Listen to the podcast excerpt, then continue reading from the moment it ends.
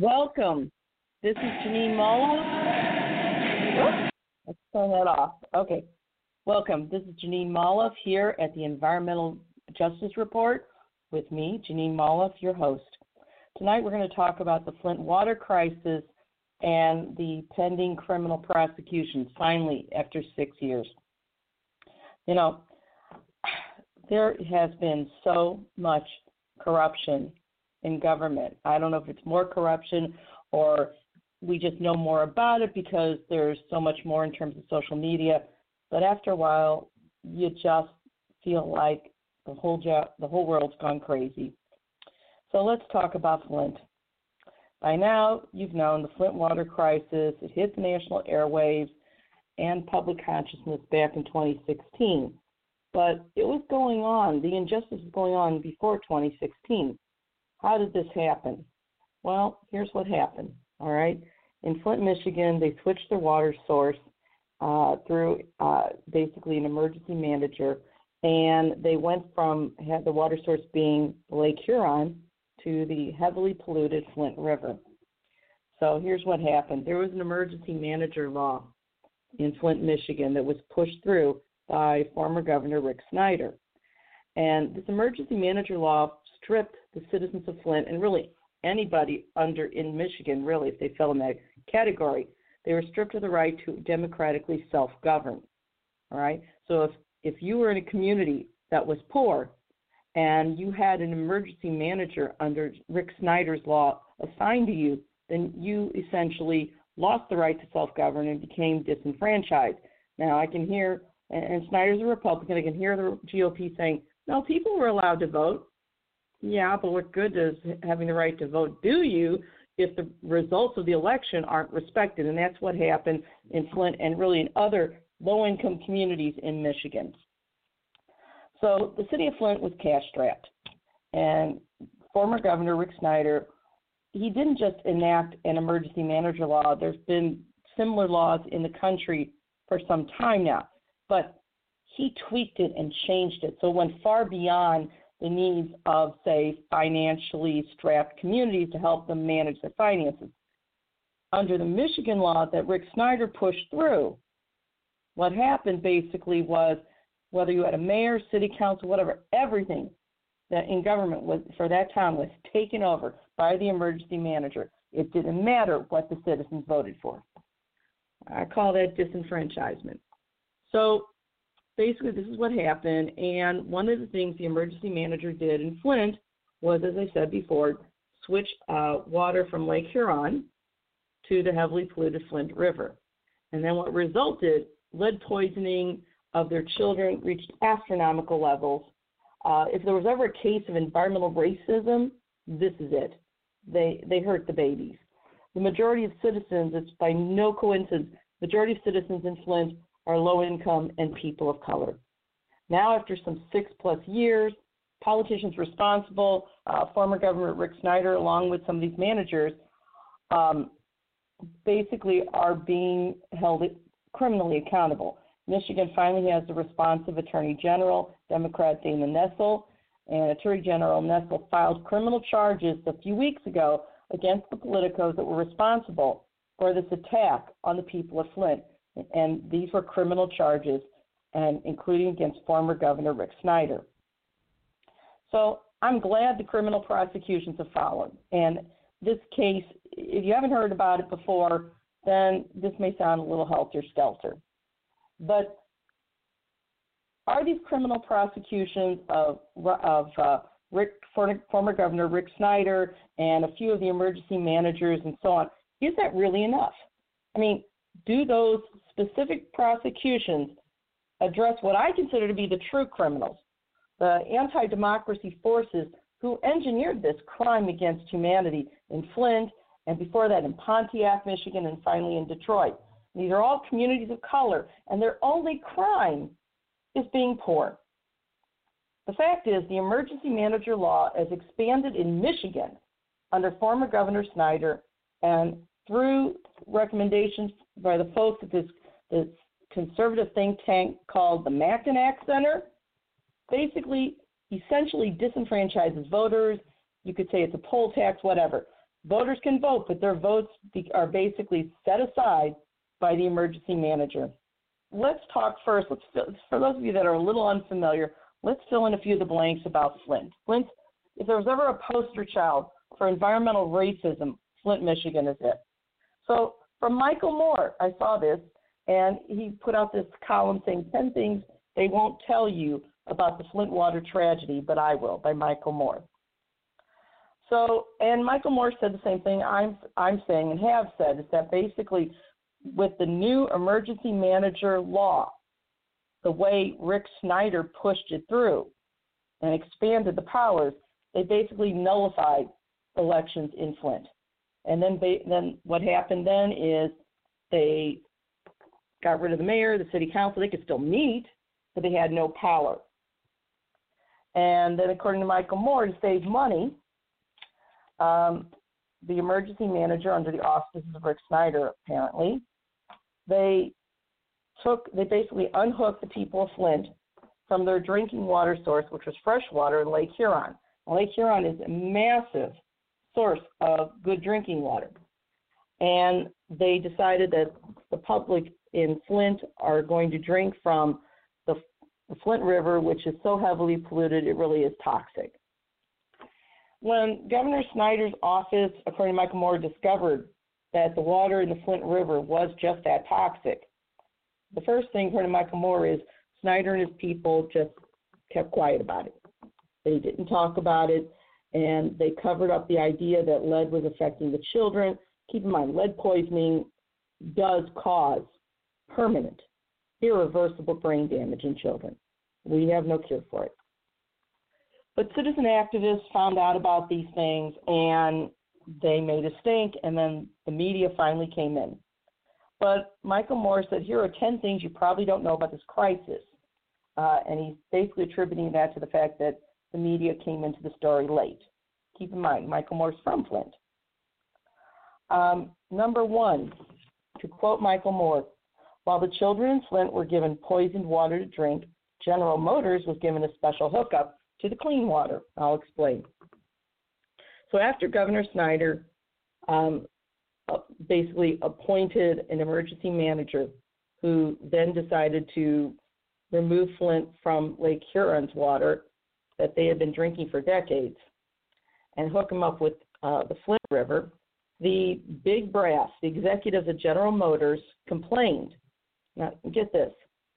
They were washing car parts with, water from the Flint River, and they didn't want to do that anymore. GM complained because while they were washing their car parts with water from the Flint River, the water from the Flint River caused the automobile parts to corrode. You can't make this stuff up. Can you imagine what it's doing to the development of young children? But Governor Snyder was upset about that, so he didn't want General Motors to be damaged, and so he made sure that he could find $440,000 to basically allow GM to hook back up to Lake Huron water. But keep in mind, the rest of Flint, Michigan was force-fed the toxic water from the Flint River. That means children in Flint were drinking water filled with lead and other toxins. And the only addressee in the area that was permitted access to the clean water of Lake Huron was General Motors. So you think, okay, that's bad enough, but it gets worse. Now, Michael Moore explains that federal law requires that any water system that's sent through lead pipes, old pipes that are lead, has to have an additive in it that essentially seals the lead into the pipe and keeps the lead from leaching, in other words, leaching or leaking into the water. Okay? So at the beginning of this big mess, somebody suggested to the governor that they add this anti-corrosive element to the water being fed to the people, to the water coming from the Flint River being force-fed to the people of Flint. And apparently the question from Snyder's side was, how much does that cost? And the answer was $100 a day for 3 months. Well, apparently Snyder didn't want to do that. According to Michael Moore, Snyder basically was fine with saving $9,000 while they basically let the children of Flint be basically, be subjected to lead poisoning, which will ruin their entire lives. But somehow $9,000 was too much to pay to protect the children of Flint. But somehow Rick Snyder could find $440,000 to make sure that GM's parts don't corrode on the assembly line while they're being washed. Okay, that's something. Here's more. It's not just lead in Flint's water that's coming from the Flint River. That's part of it. But there's also an incidence of Legionnaire's disease that's increased tenfold since the switch. In fact, a lot of the criminal prosecutions through the AG are basically based on this idea that people were stricken with Legionnaire's disease. I wish they'd do more and also include the lead poisoning. And then physicians in the area have discovered approximately another half dozen toxins that are being found in the blood of the men, women, and children of Flint. And that's basically a health disaster looming over the horizon. Not only that, the people's homes in Flint are worth nothing. They can't sell it. Who wants to live in a community where you have to worry if your children will be stricken with lead poisoning or God knows what every time they take a slug from, the water fountain? They don't. So basically, most people, the only real asset they have is their home, so they've lost that too.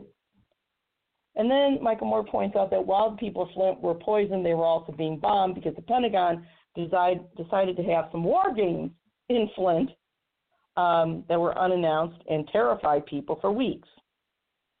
There's more. Michael Moore also reported the wife of the governor of Rick Snyder's chief of staff is a spokeswoman for Nestle, and Nestle is Michigan's largest owner of private water reserves. Okay, it's just like what Deep Throat said, follow the money. And this woman's name is Deb Muchmore, and she's a spokesperson in Michigan for Nestle.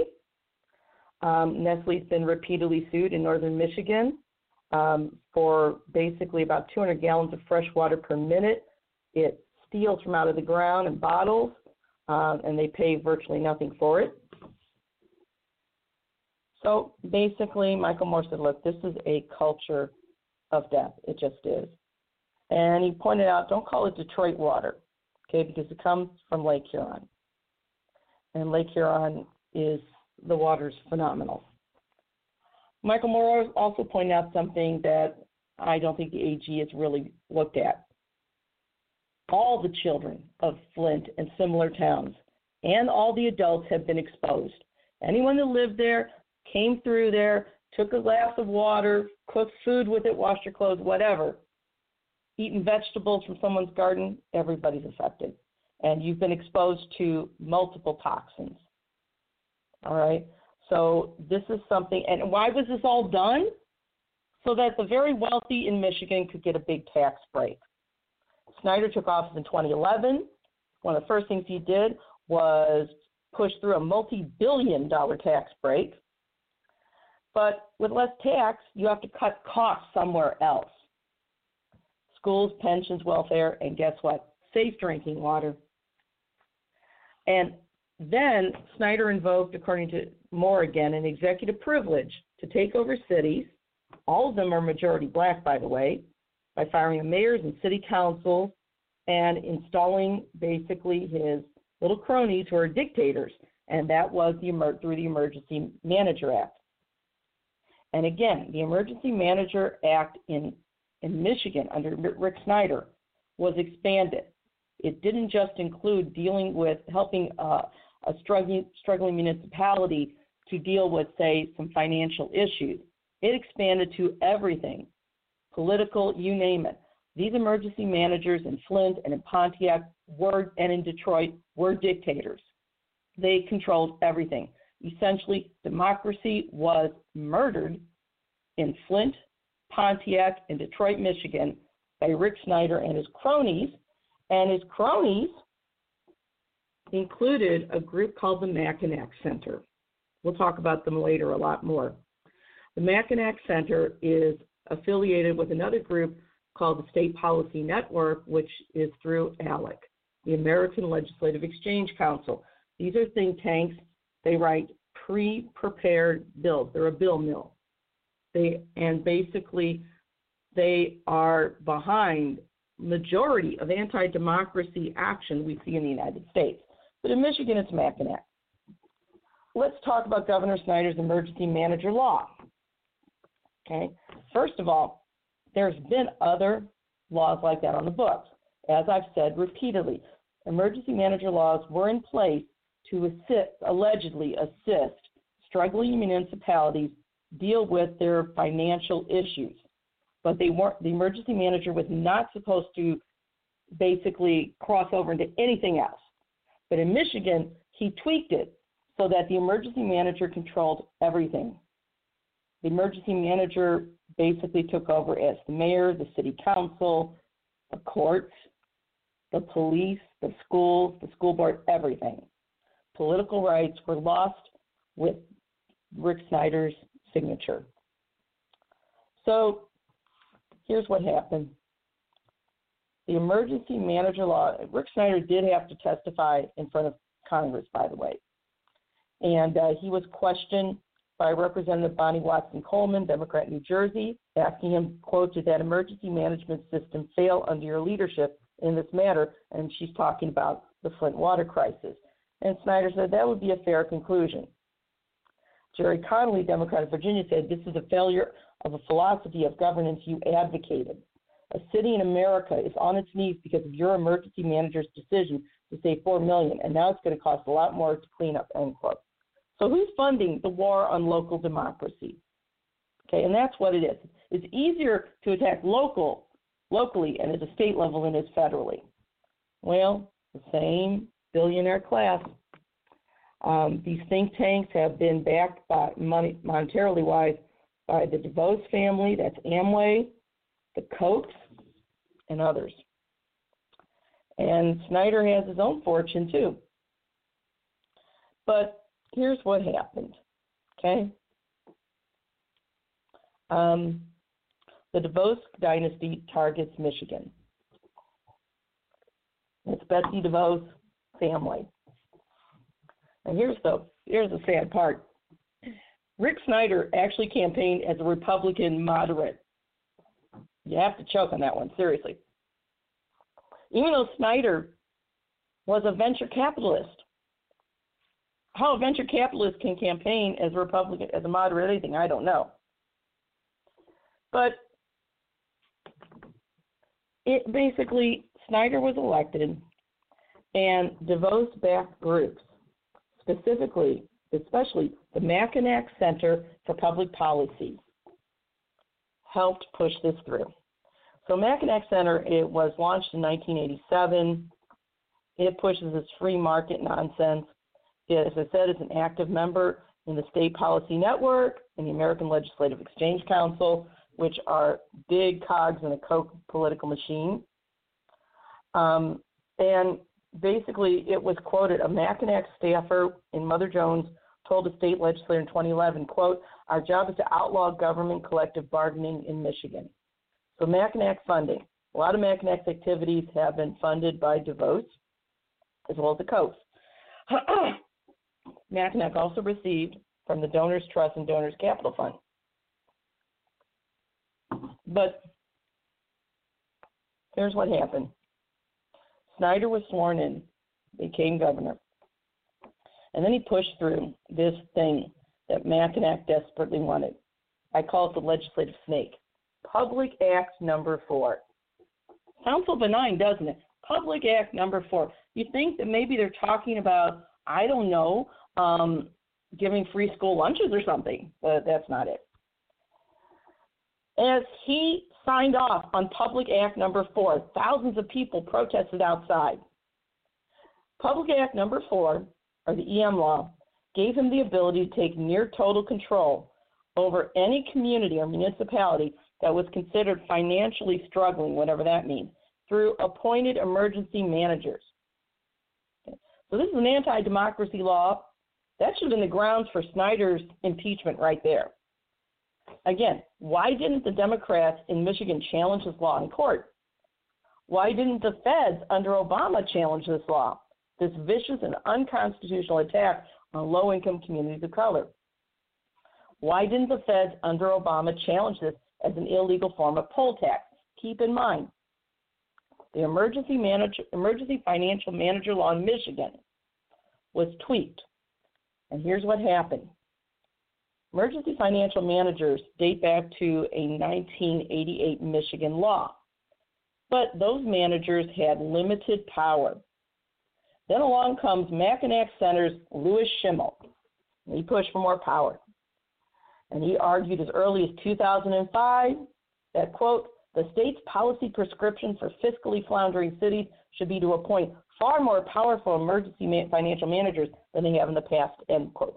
So this push to basically nullify local democracy came straight from Louis Schimmel was the mouthpiece, but it came straight from the Mackinac Center. And basically, Mackinac kept pushing for sweeping authority. So the emergency manager basically assumed the powers of elected city councils, mayors. They could break union contracts. They could revise or change or end municipal charters. And here's the kicker. While they do all these things that are clearly unconstitutional, the emergency manager would receive legal, full and total legal immunity from any liability resulting from their actions. Wow. Doesn't that sound like it's handmade for the Flint water poisoning crisis? I'll say it again.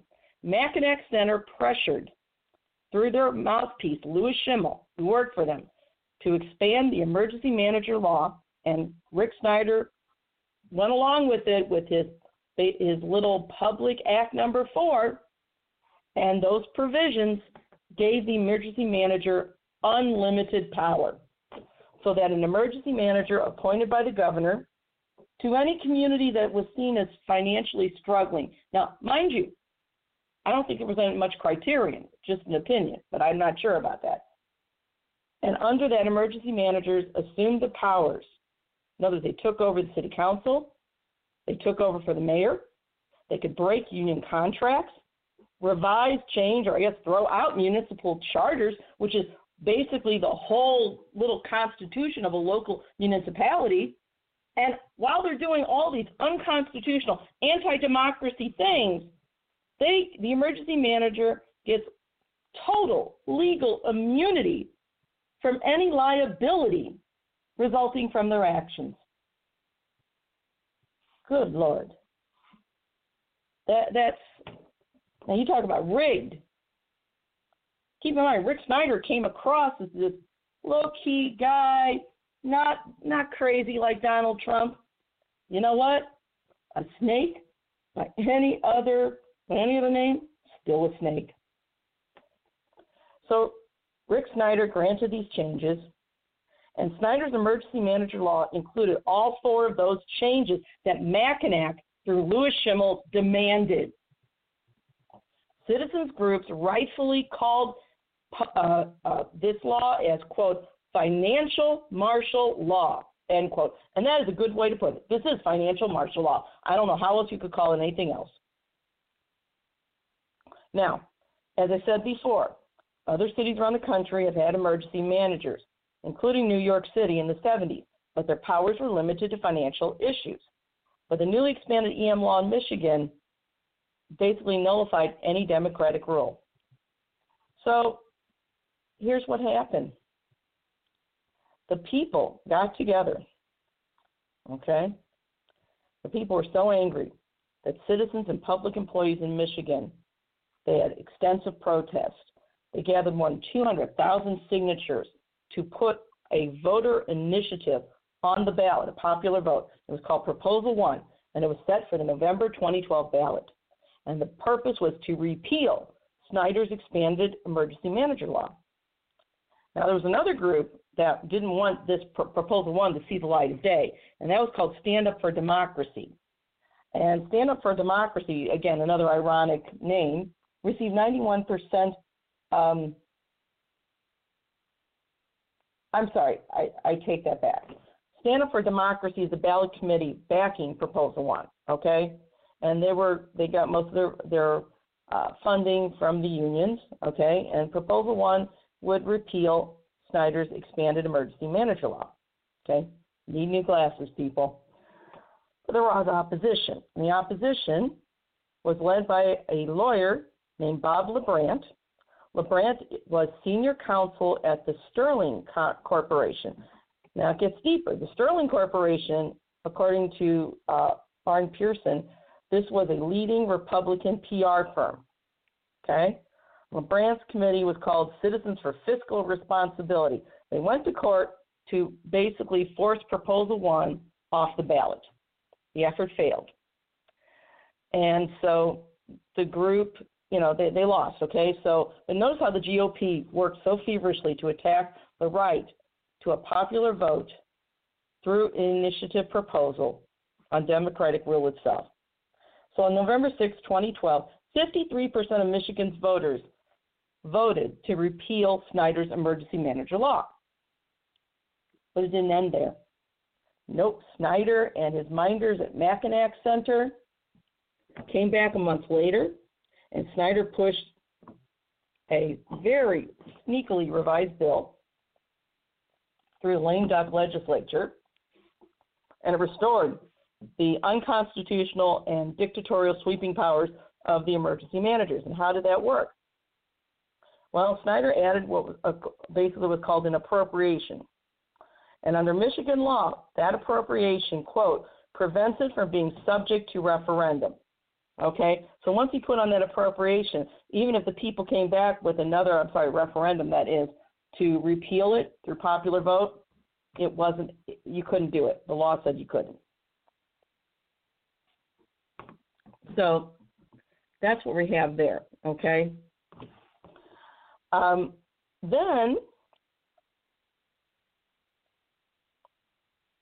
Then basically the new law did contain what was called a choose your poison provision. This is according to Eclecta blog. So municipalities under the Emergency Manager Act could choose the poison that they wanted under Snyder's law.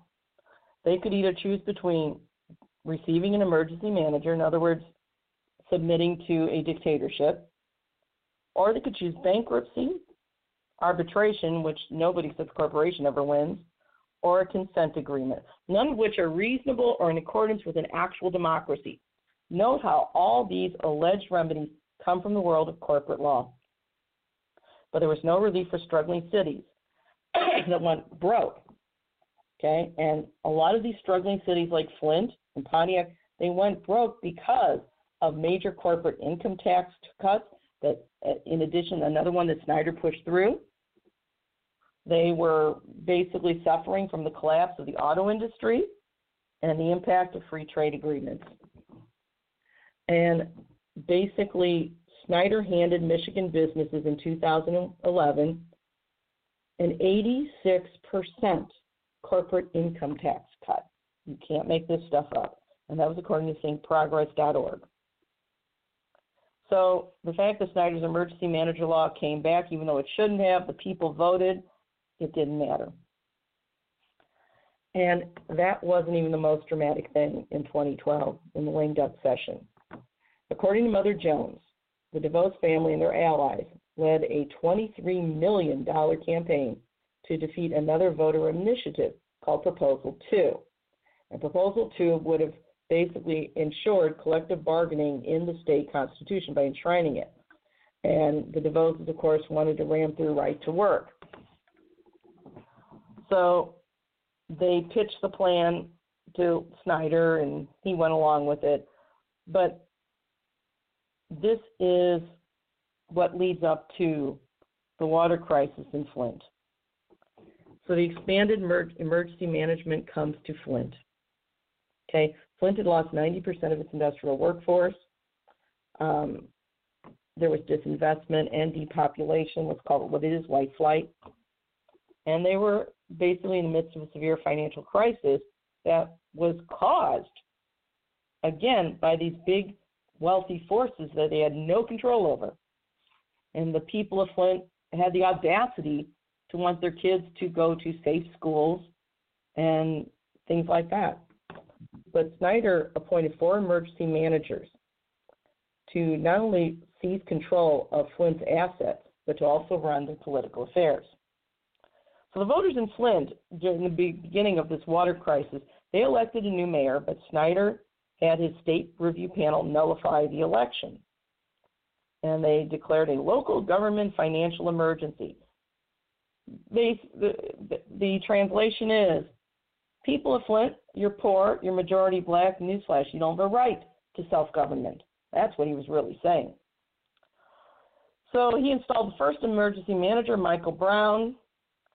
The next day, Brown fired more than half a dozen key city administrators, and he basically kicked out Flint's elected officials, and their pay and benefits were removed. Keep in mind, since Flint is a majority black city, wouldn't these be considered a Voting Rights Act violation? Shouldn't voting rights extend to having the election results respected? Looks like a glimpse of a Trump cheat to me. So in January 2012, Flint residents had a protest near Snyder's home. And they tried, the AFSCME union filed a suit, and they tried to get a restraining order on the emergency manager, Michael Brown. But Brown was back in April. He unveiled his budget, and his budget wasn't basically had cuts in every department and a tax hike. So these people, they can't afford what they have, but he's going to hike taxes. Now we have another arrogant, I'm just going to say it, another arrogant rich jackass named Jack McHugh from the Mackinac Center. And he wrote a March 2012 column, and he spoke about how municipal budget problems were, quote, a cancerous fiscal malpractice. And McHugh also argued that Snyder's EM expansion was the, quote, rigorous chemotherapy needed to, quote, sustain the necessary functions of tapped-out school districts and local governments, end quote. The arrogance of the people from Mackinac is beyond belief, all right? McHugh didn't concern himself with the fact that children of Flint were subjected to lead poisoning. And keep in mind, there is some documentation evidence that points to the fact that Governor Snyder and his cronies at Mackinac knew that lead was going to leach from those lead pipes with the Flint River water coming through, and they chose not to add the anti-corrosive additive that would have protected the children. They just thought that the children of Flint weren't worth $9,000 total to protect. So in Flint, what happened was Flint was getting their water service from Detroit, which was Lake Huron. It was expensive. There were rate increases, and Flint and surrounding Genesee County had joined nearby cities in 2010, and they were forming what was called the New Carignan Water Authority. And they were going to obtain water straight from Lake Huron. They were building a new pipeline that was going to be completed in 2016. The Flint City Council voted for the new water source in 2013, but it was symbolic because they, again, had no power. The emergency manager and state treasurer said no and approved a plan to switch water supplies to the toxic Flint River. Keep in mind, the same water that when it was applied to wash auto parts at GM, corroded the parts. I can't get past this. I'm sorry. So it goes on. There's a couple more emergency managers. Second one was Ed Kurtz. He's the one that hired a private engineering firm to develop a plan to switch to the polluted Flint River for the interim period while Flint waited for this new water source. And again, it was to save money. Flint's third manager, Darnell Early, came in 2014, and he wrote to the Water Authority, quote, there will be no need for Flint to continue purchasing water to serve its residents and businesses after April 17, 2014, even though the Water Authority kept renewing offers. Early just wouldn't work out any sort of deal with them. Detroit was under complete control of another emergency manager, Kevin Orr, who is a hotshot attorney from the corporate firm of Jones Day.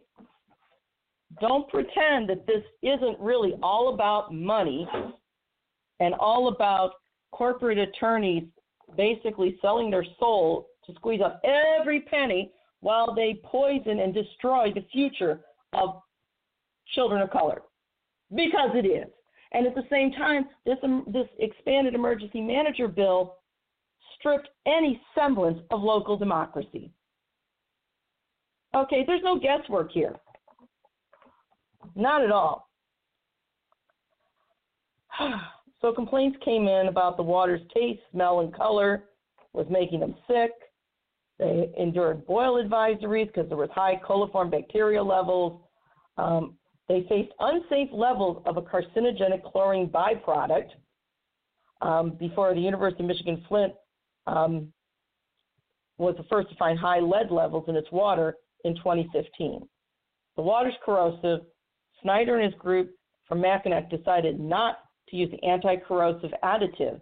So they knew, if nothing else, the water from Flint was going to basically leach lead into people's metabolisms once they drank the water. Okay? Then Rachel Maddow and Amy Goodman's Democracy Now! carried the story, but they were the only two major national TV outlets to sound the alarm. Okay? And that in itself is outrageous. Okay? Keep in mind, this piece that I'm looking at now, this information is coming from basically Arne Pearson, who is a writer and an activist. He's the executive director of the Center for Media and Democracy. Before that, he served as the vice president for policy and litigation at Common Cause. Okay? So, more went on. Okay? All this is going on. You know, Snyder's Law, it is anti-democratic. It's unconstitutional. Everybody connected with it, every lawyer that defended it, that worked for Snyder or Mackinac, every single one of them should be disbarred. Okay? There's no guesswork here. They basically told people in communities like Pontiac and Flint, you're poor, your communities of color, therefore, you have no right to run your own community. The fact these communities were suffering financially was because the auto industry bailed and went elsewhere where they didn't have to pay union wages, okay, because of free trade agreements backed by both Democrats and Republicans that, again, drain jobs, because of white flight, draining jobs. There's no guesswork here, all right? All throughout this, the Mackinac Center is unapologetic, all right? They couldn't care. This is Mackinac's Michigan Capital Confidential. They posted an article where they were basically going after the ACLU and Michigan Radio because these two sources exposed this crime, you know, exposed how Michigan state officials tried to cover up or ignore the water crisis in Flint. Okay, and that's the other thing that happened too. Apparently, this went on for a while, and then, sorry folks, after this hit the national airwaves, Snyder announced that Flint would switch back to Detroit water at a cost of $12 million. Well, that's nice, but the damage was done. The children of Flint face permanent damage, as documented by CBS News in an article titled "Doctors Explain the Long-Term Health Effects of Flint Water Crisis."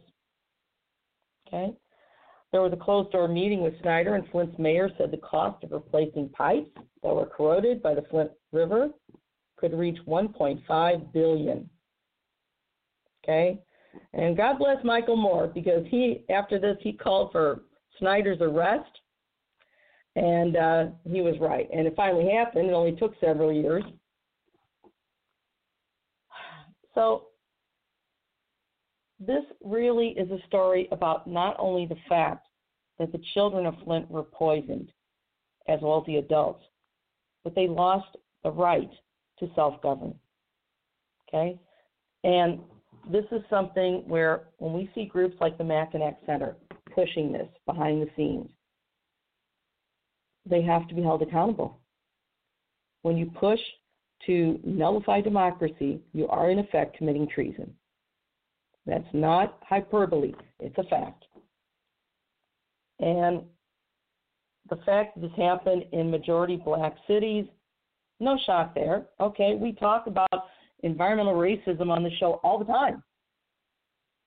But what a lot of affluent whites fail to understand, or even middle income whites, what they don't understand is when it happens to communities of color, when injustice is pushed onto communities of color, when injustice is pushed onto poor communities, it's only a matter of time before they're next. Because this, talk about cancer, this cancer of greed, this addiction to greed is what's truly driving this insane quest for power. It just is. So Snyder's law may have looked neutral at the face, but no, it had a disparate impact on blacks. And, you know, once again, this is something that has to stop. And white communities know this, okay? There was a state rep named Cindy Denby, and she's white, and she was quoted about the Emergency Manager Law, and apparently she must come from a more affluent, mostly white community, and she was quoted saying that the Emergency Manager Law was, quote, not intended for places like Livingston County. Really? U.S. Congressman John Conyers went to the Justice Department to review the EM law for a violation of Voting Rights Act in the U.S. Constitution. Okay, I was on the right track. And this was as documented by, Mother Jones. So there was a coalition of civil rights groups. They filed a federal lawsuit. It was known as Phillips v. Snyder, and they argued that the Emergency Manager Law violates, quote, multiple state and federal constitutional rights. So in December 2014, U.S. District Court Judge George Karam-Stee ruled the following, that part of the case can move forward because the Emergency Manager Law disproportionately impacts African Americans.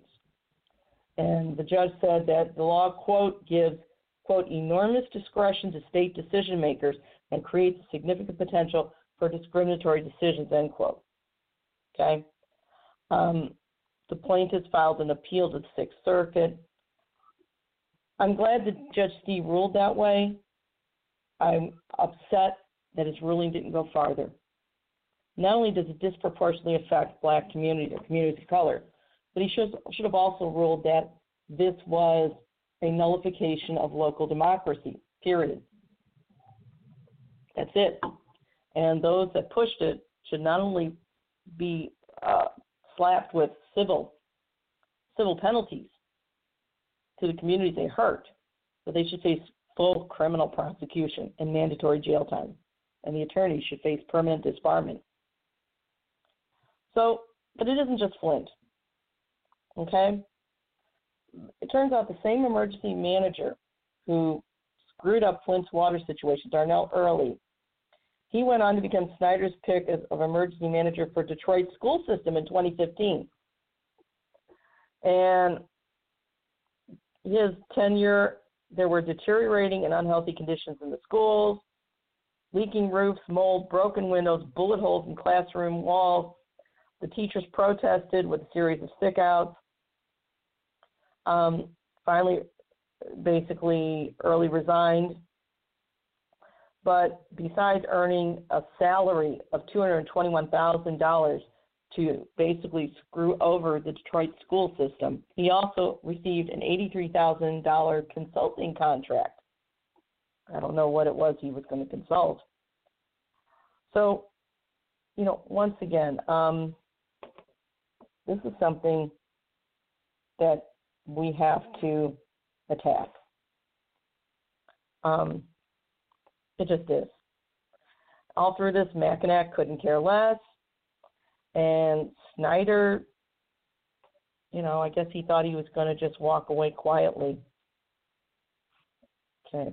There was a task force in 2016 that released a report, and basically it concluded that the Emergency Manager Law contributed to the Flint crisis because it removed checks and balances that democracy is supposed to use, and it calls for a review of the law and a search for alternatives. And while that report is welcome, again, it doesn't go far enough. There should be absolutely no room for any nullification of democratic rule, period. None.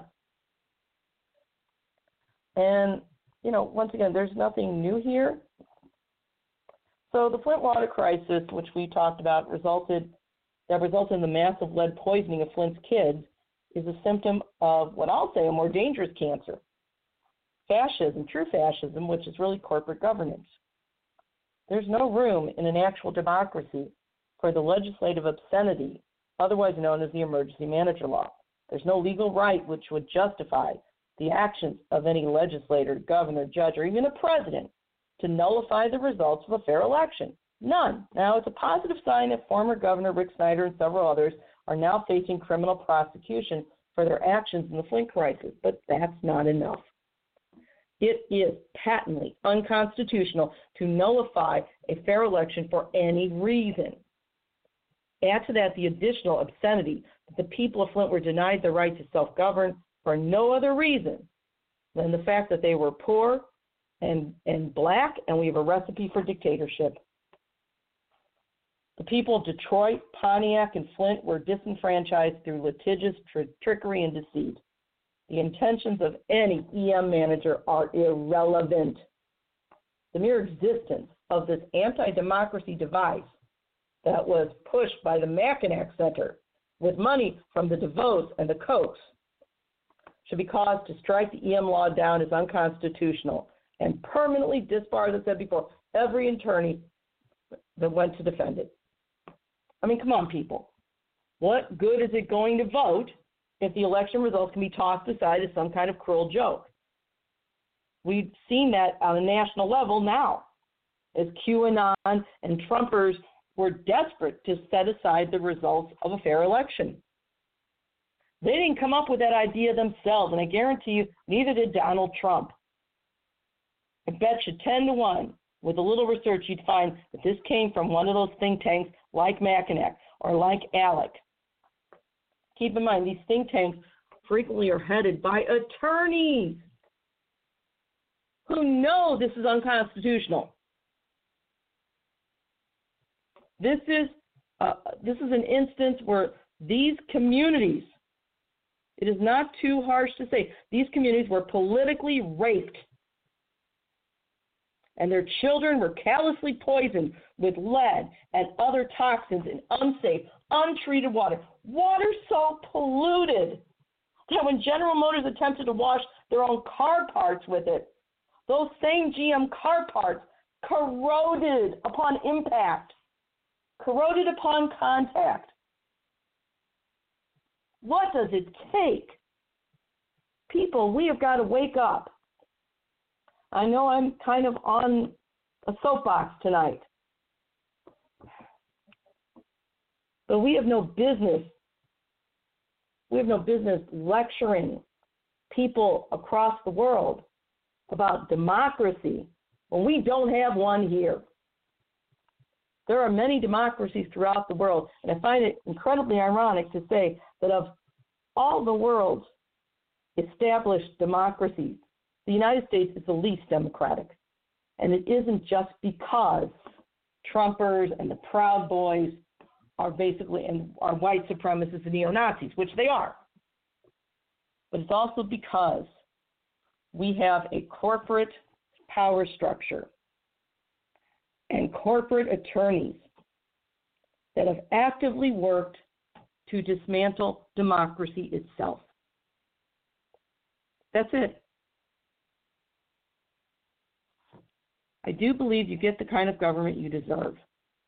And what that means is you have to remain engaged, you have to stay on top of things, and yes, You have to legally fight when these corporate cronies are trying to steal your rights.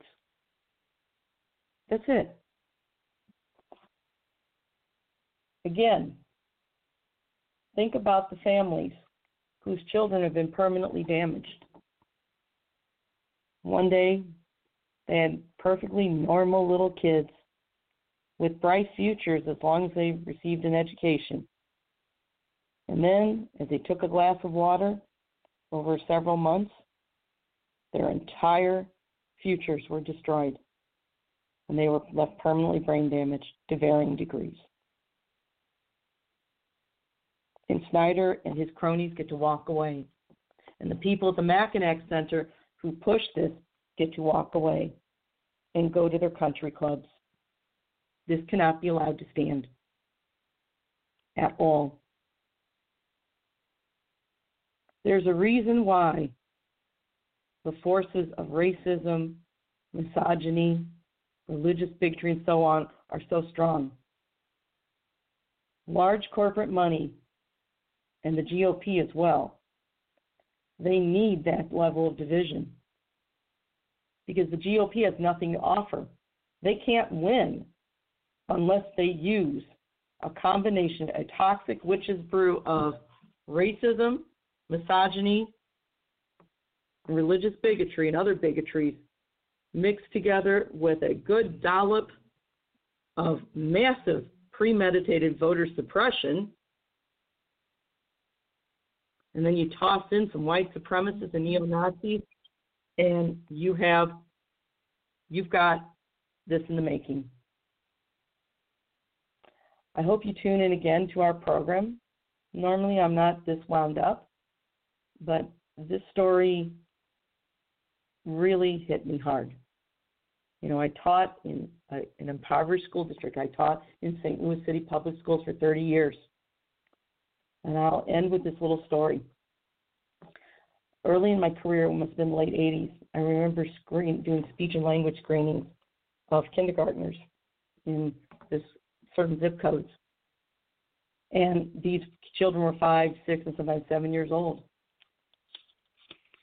And out of some 40 children, close to 38 of them not only flunked the screening, but they were approximately at the level of maybe a 2-year-old. And I remember getting in my car at the end of the day, and I just sat there and cried because I knew these children had been damaged.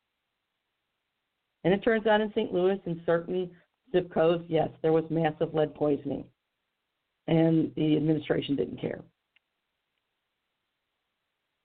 You can't make this stuff up. This is evil. And we basically have to pay attention to what Nobel laureate and Holocaust survivor Elie Wiesel basically said. I'm paraphrasing it. The only thing needed for evil to triumph, for evil people to triumph, is for good people to remain silent and do nothing. Solidarity, people. We will save our babies yet. And so That is the, sorry, I'm having problems with my phone. That is our show tonight at EJR. I hope you enjoyed it. We're going to be talking more about that next week.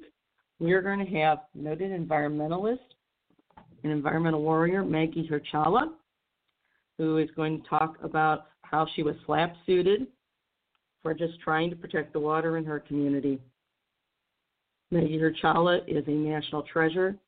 I know you're going to enjoy it. Come and tune in.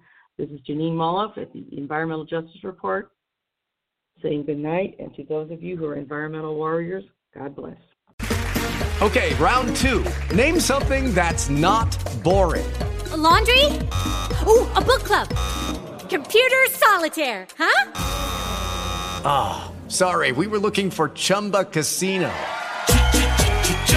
That's right. ChumbaCasino.com has over 100 casino-style games. Join today and play for free for your chance to redeem some serious prizes.